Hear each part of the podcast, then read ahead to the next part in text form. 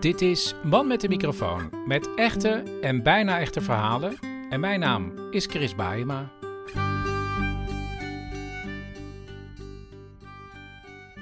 Paulien, uh, op mijn lijstje staat eigenlijk maar één ding. Wat belangrijk is om even te zeggen. Ik heb geen corona. Hup, meteen eruit. Bam, geen spanningsopbouw, geen tromgeroffel. Dit is het. Want vorige week had je nog een test en die is dus negatief. Goddank. Nou, dat was het. Ja. En ik ben dus afgelopen week was ik in de ban van een boek. Het boek heet, het is een, een, forse, een forse roman. Hij heet De dag dat de walvis kwam, geschreven door John Ironmonger. En de blurb op de cover is van het blad L. En L zegt hierover: Deze roman geeft je je vertrouwen in de mensheid terug. En daar sloeg jij natuurlijk heel erg op aan. Ja, precies. Dit is een blurb voor mij. Ja. Want het gaat eigenlijk... Van de L. nee, maar die Nou ja, van ja. vertrouwen in de mensheid. Toen dacht ik, hé, hey, dat is goed. Ja. Ehm, hartverwarmend volgens mij staat er ook achterop. Ja, een hartverwarmende roman die laat zien dat een gemeenschap met solidariteit een crisis kan overwinnen. Ja. Nou, jij haakt er al op af. Nee, nee Oh. niet per se niet. Maar het is gewoon zo alsof ze echt even in jouw hoofd hebben gekeken van welke blurb is goed voor Chris of welke beschrijving. Nou, ik zal heel kort vertellen. Er is een klein dorpje in Engeland. En daar spoelt een man aan op een dag. eh, een vreemde man. En, en een walvis op één en dezelfde dag. En die man zegt, er komt een griepepidemie aan. En daar moeten we ons tegen gaan wapenen. Heel actueel. Ja, en dan zou je, volgens de theorie zou je denken... eh, als dat er aankomt, dan stort alles in elkaar. Als Chris, echt een hele heftige... Sorry, maar dit Oh. is dus gepubliceerd in 2015 voor het eerst. Ja, maar er is nu een Nederlandse vertaling. Ja, Ja. nou, dan, dan was Nee. hij er nog, eh, nog eerder. Ja, nee, dus Ja, dit nee. is echt totaal niet nog even op het laatst nog aangepast op dat extra... zei ik de hele week al tegen. Nee, maar ja, ik dacht, ja, dat zal wel. Maar ik zie hier nu het jaartal 2015 staan, dus... Nou, er is dus een dorpje, een, een man spoelt aan met een walvis. Ehm, en die zegt, er komt een griepepidemie aan. En dan staat ook in het boek, ja, als je Die nou... man, hè, niet die walvis. ja, Ehm, theoretisch zou je kunnen zeggen, als er een echte heftige griepepidemie aankomt, dan stort de hele beschaving bijna in elkaar. En dan wordt iedereen onbetrouwbaar en elk mens is dan egoïstisch. Maar dit is een hartverwarmend verhaal uiteindelijk, waarbij dus een heel klein dorpje, eh, nou ja, die crisis doorstaat. Ik vond het een heel mooi boek. En weet je nog, er staat een walvis op. Eh, en heel veel mensen, ook bijvoorbeeld Suzanne, die zo meteen aan het woord komt. Eh, vrienden in onze omgeving kunnen zo mooi vertellen over de keer dat ze een walvis tegen Ja. waren gekomen. Mag ik daar iets over zeggen? Ik heb een keer, ik wilde heel graag een keer een walvis zien, omdat iemand mij had verteld: een walvis, als je die ontmoet, het is gewoon alsof er een stadsbus naast je oprijst uit het water met een intelligentie waar jij niet bij kan, dus een, een intelligente stadsbus. Ja, maar wij waren in Canada en toen wilde jij die stadsbus zien. Ja, Maar ja, hebben een hele middag gevaren, weet je nog wel? Ja. Met een heel erg naarstuiterend bootje. En die mensen Oh, waren ook de hele tijd door verschrikkelijk. met elkaar aan het praten. En je merkte de paniek van de kapitein. Ja, er was nergens een walvis. Nee, En we hadden door, er was nergens een walvis, maar er was één reservewalvis. ja. Dat wist je ook. Er Gewoon is een altijd oude zielige walvis. een oude demente Per walvis. ongeluk lag die daar. En daar gingen we toen met z'n allen omheen cirkelen. Dat kan voor dat beest niet leuk zijn geweest. Nou, die kwam ook helemaal niet dichtbij. Dat had niets poef. van... Ja, hij deed zo puff. Echt meer van... Ga weg, want meer heb ik niet te bieden. En toen gingen we weer terug. Het was een desillusie. Ja. Afijn, tot zover de walvis. Ik noemde net Suzanne, want Suzanne was die vriendin van jou die tijdens de Is. corona... Ja, is, maar zij was tijdens de coronatijd zwanger. Had een vriend die corona had. Jij zou misschien met haar dan de bevalling meemaken, maar zij mocht met haar vriend... eh, Toch gewoon met z'n tweeën. Die naar het ziekenhuis en alle mensen om hun heen hadden dan pakken aan. En heel veel mensen vroegen aan mij, hoe gaat het nou eigenlijk met Suzanne, met haar zoontje Ties en met haar vriend Finn, die corona had. En daarom heb ik ze even gebeld. Suzanne, eh, ik krijg heel veel luisteraars die zeggen, ja, eh, hoe is het nou met de coronababy? En, en dat is jouw baby. Ja, ja uh, op zich, uh, die coronababy is echt een enorme, vrolijke, gruitige baby. Uh, Tiesje. En hij, hij is enorm aan het tijgeren, of zoals sommige mensen dat noemen, de gewonde soldaat aan het uithangen. zo, dat hij op zijn armen zo rondkruipt met een gestrekt beentje. Zo, en dan af en toe trekt hij zijn benen onder zijn lichaam. Dus dat kruipen, dat komt eraan. Dus hij doet het allemaal eigenlijk heel goed. En de, alle meisjes op de crash zijn verliefd op hem. En het is een enorm lachenbekje. Oké, maar geen corona. En ja, wat het op Ties voor een effect heeft, dat weet je niet. Dus ja, daar kan je hier maar beter niet heel druk over maken. Nu niet. Het heeft niet zoveel zin. Ja, ik bedoel, wat, wat kunnen ze doen? Hem in de, in een scanner gaan leggen naar zijn longen kijken of zo? Of ja, dit is toch een beetje... Ja, ik, ja, weet je, hij, hij lijkt heel gezond. Dus dan moet je daar maar gewoon op varen. En uh, als hij als die geen koorts heeft en hij blijft gewoon groeien en eten en drinken en lachen, ja, dan zal het wel goed zijn. Dus, uh, ja. Naast Suzanne en Ties ben ik ook benieuwd hoe het met haar man Finn gaat. Dus die vraag ik ook even aan de telefoon. Ja, hallo met de patiënt. Ja, zie je jezelf nog als patiënt? ja, zo'n stempel. Dat is een stempel de rest van je leven. Nou ja, ik heb twee vrienden die er nog steeds last van hebben, Finn. Dus ik was benieuwd hoe het met jou is. Ja? Ja, ik ook, ja. Ja, ik ben uh, sinds, voor twee, sinds drie weken zelf half dag gaan werken. En wat heb je dan precies? Uh, benauwd, moe, uh, weinig energie. Dan heb je natuurlijk ook nog een, een, kleintje erbij. En als die echt flink, gaat, flink gaat huilen, dan trek ik dat heel slecht ook bijvoorbeeld. Dus het is, ik weet niet, het is echt een, even een soort van... alles zit een beetje op het randje, dat is het een beetje zeg maar, de goede moed van mij in maart dachten, nou ja, dan heb ik het maar gehad. Die, uh, ja. die, uh, daar, daar, kom ik toch een beetje van terug, zeg maar. En word, je, word, word je dan in de gaten gehouden nu ook nog? Nee. En, ja. Nee, dus dat vind ik ook best wel lastig. Van, uh, dus ik ben, ben, zelf een beetje, nou, ga nog eens een keer naar de huisarts. En ehm, ik ben nog wel een paar keer naar een fysio geweest ook, om eens te kijken van met ademhaling en die benauwdheid. En zij zei wel van ja, Ehm, zeg maar doordat je zo'n. Ik, ik, ben vrij lang echt flink aan het hoesten geweest. Ze zegt van ja, daardoor gaat je lichaam in een soort rare stand staan met je ademhaling. En ik merk inderdaad ook wel als ik echt een soort ontspanningsoefeningen doe en even zo op die ademhaling let, dan voel ik me ook meteen een stuk beter. Alleen uh, ik merk het nu alweer als we zitten te praten ook. Ik ga meteen heel hoog zitten. En het vermoeden is dat dat een beetje te maken heeft met dat je lichaam in een soort van. Uh, uh, ja, in, in, een stevige stand heeft gestaan een periode en dat hij daar een beetje in, een beetje in blijft hangen. dit is exact wat, wat, wat, die andere vrienden van mij vertelden. Want dat je lichaam gaat een soort in een afweer en dan is het misschien al weg, maar dan blijft die afweer maar doorgaan. Ja, dat idee heb ik ook een beetje. Ja, precies. Ik, ik sprak laatst ook een, een, een, eh, een, een kennis van ons, die is, die, die, is, uh, die is huisarts, maar die werkt bij de GGD in, in, een iets andere functie, maar in ieder geval... Uh, wel ook binnen dat hele coronateam. We zaten er ook een beetje over te praten. Ze hadden het ook over dat er nu. Uh, er was natuurlijk op een gegeven moment wat uh, um, geëxperimenteerd met die uh, corticosteroïden. Mm -hmm. Tijdens dat, dat je het hebt en dat er nu vermoeden is dat het misschien. Dat, en dat gaat dus hierover. Volgens mij, ik kijk even naar Suus ook, maar volgens mij gaat het erg over het onderdrukken van je. van die, van die auto-immuun reactie, reactie ja. zeg maar. Ja, die ja. ontstekingsreacties. En ze zeggen, en zij zei van ja, ik heb het idee wat er nu een beetje langs begint te komen, dat ze nu het vermoeden hebben dat het zelfs, dat het voor mij nu ook nog zin zou kunnen hebben om dat uh, oh, ja. te nemen. Ja. Omdat dus inderdaad je lichaam waarschijnlijk nog steeds uh, aan de slag is. Je, ja. Voor, voor niks, zeg maar zeggen. Precies. Ja, want ze hebben dus het idee dat, dat, dat daar hadden we het eigenlijk een beetje over, over die hersenonderzoeken. Zij zei van ja, uh, het is niet zo dat je die hersenschade, om het zo maar even te noemen, alleen maar oploopt op het moment dat je heel erg ziek bent.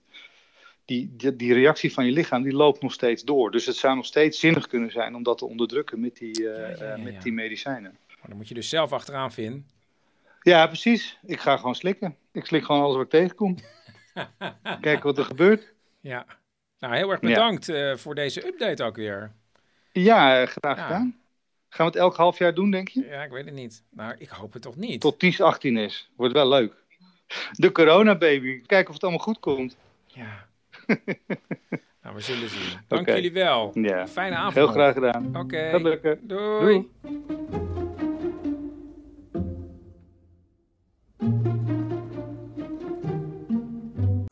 klinkt wel heel anders in het echt, eh, Chris. hey, eh, staat hij nu aan? Ja, hij loopt. Hey, en zeg ik dat ze een primeur voor je hebben of doe jij dat? En knip je dit er dan weer uit? Of, eh, Oh, nee, natuurlijk. Nee, nee, laat dit er maar in. Dit is natuurlijk gewoon wel geinig, of niet? Eh, Ja. Ehm, vanuit de overheid, hey, en begrijp ik, is er een eh, nieuwe campagne. Chris, dit Ja. mag ik wel zeggen, want het is toch wel... eh, ja, dit vind je leuk, denk ik. Hoe zeg ik het? Ehm, mm, Kijk, ik zeg niet dat de premier luistert. Zoiets is natuurlijk privé. Maar als Mark, eh, Ma- eh, Mark Rutte, de premier, eh, als hij zou luisteren, dan vindt hij deze podcast absoluut het allergaafst. Oh, hey, wat grappig. Nou, dat vind ik eigenlijk Ja. best wel leuk om Dat te horen. ja, dat is lachen, toch? Hey. Ja, lachen. Hey, maar goed, eh, de primeur.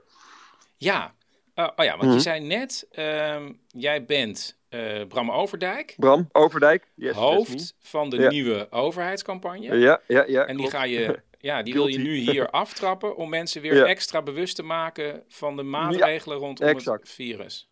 Ja, ja, en die gaan we dan eigenlijk nu lanceren hè, bij, bij jullie hier. Heb je, heb je er iets van een roffel eh, voor of zo? Oké, Een roffel. daar komt ie. Oh, De nieuwe landelijke slogan is... Doe maar even liever niet. doe maar even liever niet. Eh exacte mundo, ja. Dus eigenlijk om iedereen weer even erbij te trekken. hè. Awareness, dat. Ja, En dan de slogan samen met, eh, met de wegwijzer. de, weg, de wegwijzer? Heb je die niet? Oh, ik dacht dat ik die gestuurd had. Even kijken. Nee. Eh, oh, dat is gek. Ja, maar Wacht even. Nou, dan, sowieso- dan, dan, dan, pak, ik- dan pak ik er gewoon even een eentje bij. Geen probleem. Oké, want er is ook een wegwijzer. Ja, even kijken. Ja, je kan nu dan niet zien, dat is spijtig. Maar eh, even kijken, dit zijn Mark en Hugo. Nou, je kan, de je kan hun armpjes dus draaien naar een vraag. En dan krijg je eigenlijk meteen een antwoord. Ja, nee, ik kan het niet zien. Dus eh, stel, stel maar een vraag. Een vraag. Over coro- ehm, Ja. eh, Yes. Eh, blijven de theaters in december open? Nou, die niet. Maar eh, bijvoorbeeld, eh, mag je zonder mondmasker een winkel binnen? Nou, en daar, sta, daar staat daar de vraag, hè? Mag je zonder mondmasker een winkel binnen? En dan draai ik dus het handje van Hugo er naartoe. En dan staat er in zijn tekstballon, doe maar even liever niet. Doe maar even liever niet. Of, of bijvoorbeeld, mag je op één dag meerdere vrienden thuis bezoeken? Hè? Veel mensen willen dat. Nou, die, die staat dan die, die- aan de kant van Mark. En dan draai ik dus het armpje van Mark daar naartoe. En dan staat er in zijn tekstballon, en die kan je overigens ook als logo zien. Doe maar even, Even, liever, niet. Doe maar, ja. Ja. precies. Gewoon om de mensen weer even met de neus op de feiten te drukken, zeg maar. Maar je mag eh, zonder mondmasker een winkel binnen en je mag eh, langs allemaal vrienden. Het mag, zeker, het mag. Maar je ziet in de wegwijzer dat Mark het zelf zegt. Hè, doe maar even liever niet. En dat zou dan binnen no time bij iedereen als muziek in de oren moeten klinken. Ja, maar hè, je benadrukt nu toch eigenlijk alleen dat het heel Als onduidelijk muziek in de is. oren. Dat zeg ik nu. wel mag, maar liever niet. Als muziek in de oren. Ja? Als muziek Ja, nee, maar- jullie, ja, maar zouden nu toch dat lied instorten, toch? Dat lied zou nu moeten be- beginnen. Een lied? Ja? We hebben die mp3 ook niet gekregen. Shit, het, was toch, het was toch man, man, man, een podcast at gmail.com? Of Oh, Het doe maar even liever lied? een lied. Ja, dus niet niet, maar lied.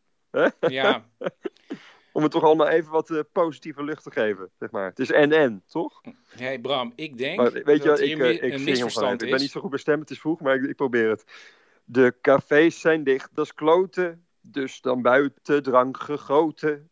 Met hoeveel vrienden drink ik bier? Doe maar even liever vier. Ja.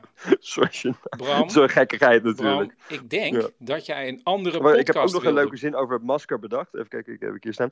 En ook al is de kleur niet top, doe maar even liever op. Ja, hey Bram, Ja. Je lacht er heel weinig, Chris. Terwijl dit toch een podcast met veel lachen is, toch? Had ik begrepen.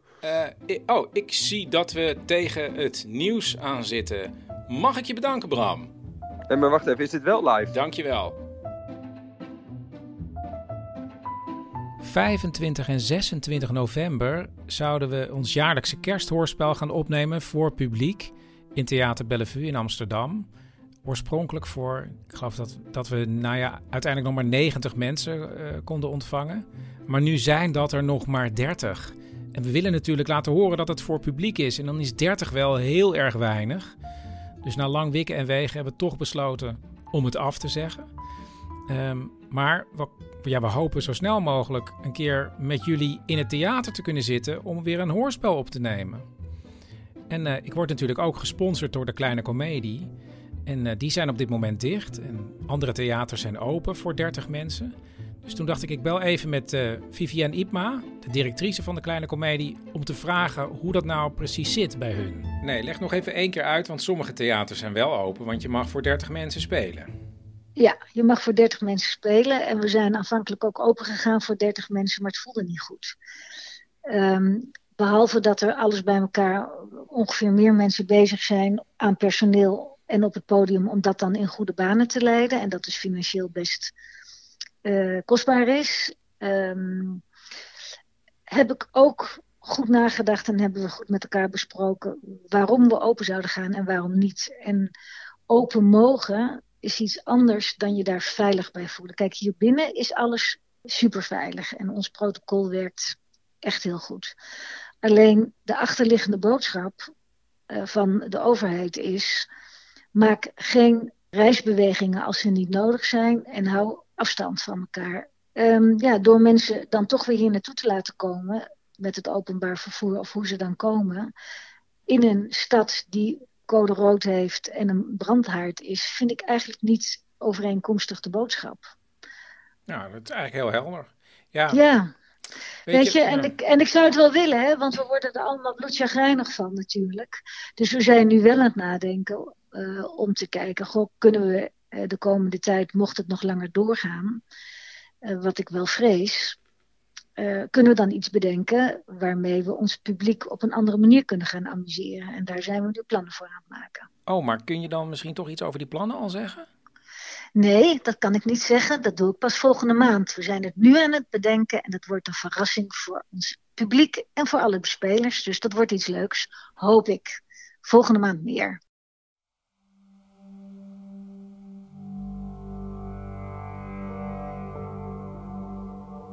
Kuikhof. Spreek ik met Evert Kuikhof uit Koekelveld? Ja, dat klopt. Ja. En u bent de man met de microfoon, hè? Ja. Ja, ja, ja, ja leuk dat ook een stem. Ik vind een fijne stem, is echt een fijne stem. Oh, nou, ja, dank, nou dankjewel, dat is heel aardig. Ja, ja dit, dit, dit, zo, precies dit, ja, mooi, mooi.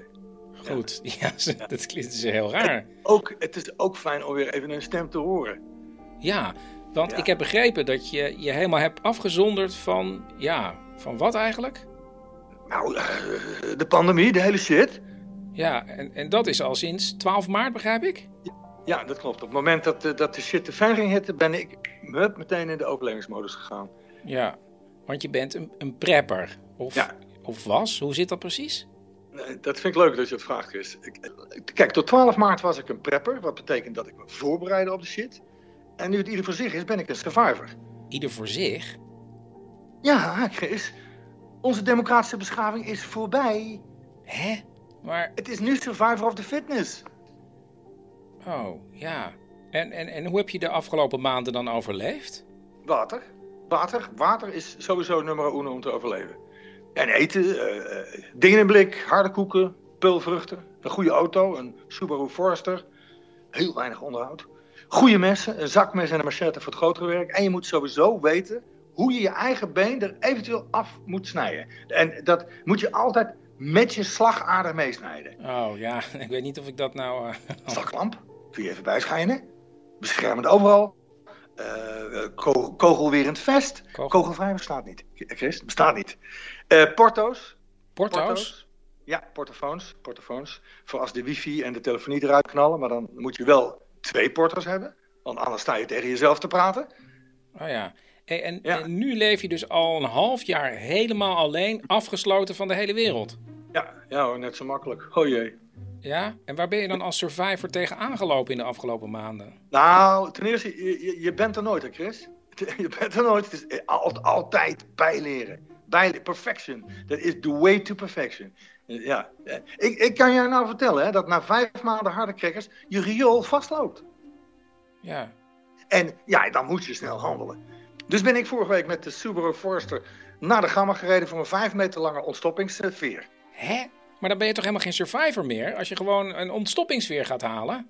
Nee, je, je moet weten waar je ze kan vinden. Hè, dat, dat, dat, geldt voor eetbare paddenstoelen en voor ontstoppingsveren. Die liggen niet in het bos, Chris. Ja, maar je rijdt gewoon in een, in een Subaru Forester naar de Gamma en, en dan koop je een ontstoppingsveer. Dan ben je toch geen survivor? Oh, oh, oh, ik betaal niet hoor. Ik betaal niet. Je betaalt niet?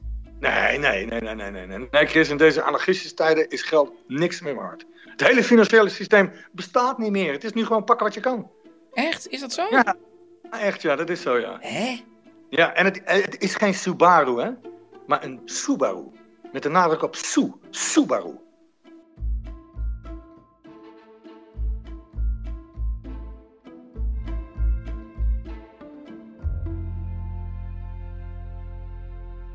Bert, Chris, wij moeten op skivakantie. wij moeten op skivakantie. Ja. Maar je houdt helemaal niet van skiën. Nee, maar goed, eh, je hebt bijna geen keuze nu. Geen keuze? Nee, Chris, volg jij het nieuws eigenlijk wel? Nou, gek genoeg probeer ik dat een beetje van me af te houden. Ik word er een beetje onrustig eh, van. Bert, Ja, nou, dat is je dan gelukt. Nou goed, eh, wat heb ik gemist? In Oostenrijk hebben ze allerlei maatregelen getroffen. En nu schijnt er niets veiligers te zijn dan skiën. Is dat zo? Dat zeiden ze op de radio. Ja. En wie zeide dat er niets veiligers was dan skiën? De Oostenrijkers, Chris. Want die staan met hun neus op hun eigen maatregelen. Ja. Ja, Chris. Bert, de Ja. laatste keer dat wij gingen skiën is 20 jaar geleden. I know. En dat was jouw eerste en jouw laatste keer, want dat heb je toen zelf heel duidelijk gezegd. Ja, omdat ik aan de rand van de afgrond stond, Chris. Letterlijk. Onderaan een blauwe piste, bij het speelweidje. Ja, dat was een eh, heel onveilige situatie. Ja, voor die kinderen daar, want je schreeuwde heel hard en heel intens. Hè? Ja, Der skivarende Alptraum werd je genoemd. ja, nou ja, een droomfiguur is op zich natuurlijk ook helemaal niet... Het is eh, een nachtmerrie, Bert. Maar goed, nu wil je weer skiën. Het gaat om je veiligheid, Chris. Ik loop hier buiten ook al met een muts en een skibril op. Hè?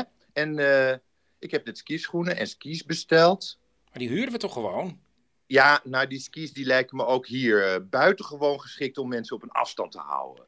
Ja, maar Bert, je hebt veilig en veilig, hè? En ik heb even gekeken naar de meest geschikte skigebied. En dan wijzen alle pijlen naar Ischel. Ischol. En, hè? Ischol. Ischel. Ja, nou ja, dat steekt er met, eh, qua veiligheid met kop en schouder bovenuit. En wat blijkt, Nou, is nog plek in de kerstvakantie. nou, wat verrassend. Ja, nou ja, dus, maar dan moeten we wel heel snel knopen doorhakken nu. Wacht, ik heb hier nog eventjes, wacht even. Dat is Leuwenhotel, Montafon. Vier sterren. Hé, hey, maar Bert, luister eens. Ja, Het, ja, nee, we- wacht even, hier. Herrliches Landschaft, einzigartiges Wohlgefühl, Ambiance, Wellnessgenuss und Gaumenfreuden. Gaumenfreude, wat is dat? Ehm, dat heb ik net even door de Google Translate gehaald. Culinaire hoogstandjes. Ja, hé hey Bert, is het anders goed als ik even met Pauline eh, erover heb? Want we hadden ook andere plannen. Tuurlijk, tuurlijk. Morgenochtend dan bellen we even. Want het is wel op de radio geweest, dus het zal wel heel erg snel vol zitten nu. We bellen morgen. Doen we. Tjus! Dit was aflevering 36 van Man met de microfoon. Meegespeeld hebben Daniel Cornelissen, Bert Kommerij en Marcel Musters. Ja, Man met de microfoon wordt mede mogelijk gemaakt door De Kleine Comedie. En ze komen daar dus over een maand ongeveer met een verrassing. We zijn benieuwd. Ehm, reacties kunnen naar manmetdemicrofoon.gmail.com. Eh laat sterretjes achter in de iTunes Store. Ja, en dan zie ik jullie. Nou, ik zie jullie niet. Jullie horen mij over een week weer. Tot dan. Er komt nog wat. Welkom bij T-Mobile Voicemail. U heeft één nieuw bericht. Hey Chris, hier Bram Overdijk nog even van de nieuwe overheidscampagne Doe maar even liever niet. Hey, eh, als het toch niet live was vanmiddag, dan willen we de primeur even bij je wegtrekken. Helaas. Ehm, het was op zich natuurlijk heel komisch, maar niet het juiste platform eh, vinden we hier. Eh, goed, zou je me daar even op dit nummer over kunnen terugbellen? Oké, dankjewel. Tot snel. Hoi hoi. Bericht verwijderd. Er zijn geen berichten meer.